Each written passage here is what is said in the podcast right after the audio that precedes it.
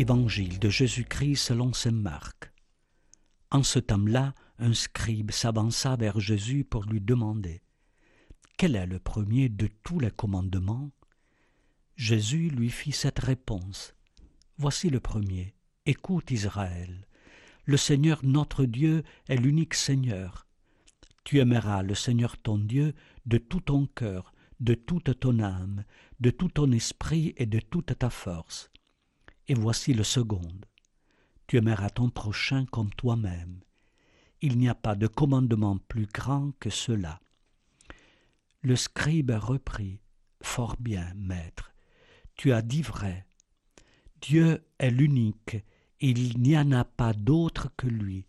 L'aimer de tout son cœur, de toute son intelligence, de toute sa force, et aimer son prochain comme soi-même vaut mieux que toute offrande d'holocauste de sacrifice.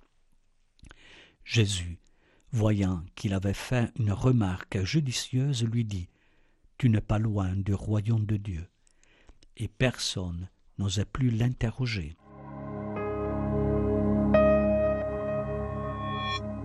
Il y avait six cent treize préceptes à observer. Comment s'en souvenir ? La question posée par le scribe était l'une de celles qui était posée au rabbin pendant l'étude des Écritures. Quel est le premier des commandements ? Jésus résume « Amour de Dieu et amour du prochain ». Beaucoup de mots et des discussions sans fin commentaient ce choix, des réflexions, des raisonnements, des distinctions, des nuances. Comment aimer Dieu ? Jusqu'à quel point ? Comment aimer son prochain ? Qui est mon prochain ? Jésus écoute l'érudite réponse du scribe et conclut « Tu n'es pas loin du royaume ». Que veut dire Jésus ?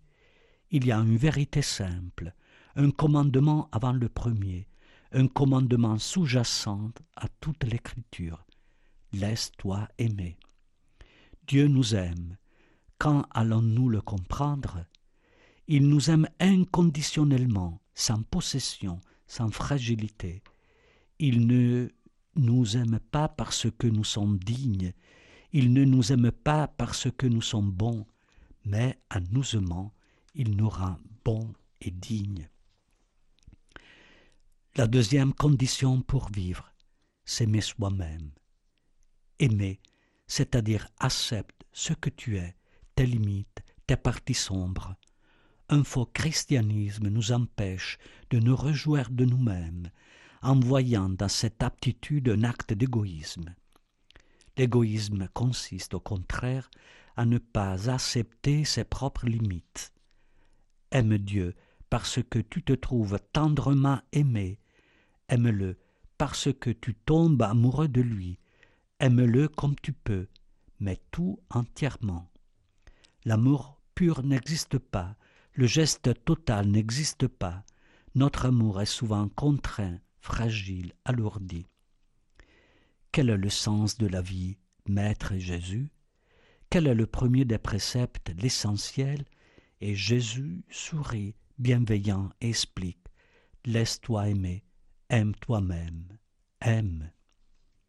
Le royaume de Dieu que Jésus est venu proclamer et montrer est précisément l'expérience d'un amour libre qui vient te rencontrer là où tu es et dans la condition dans laquelle tu te trouves.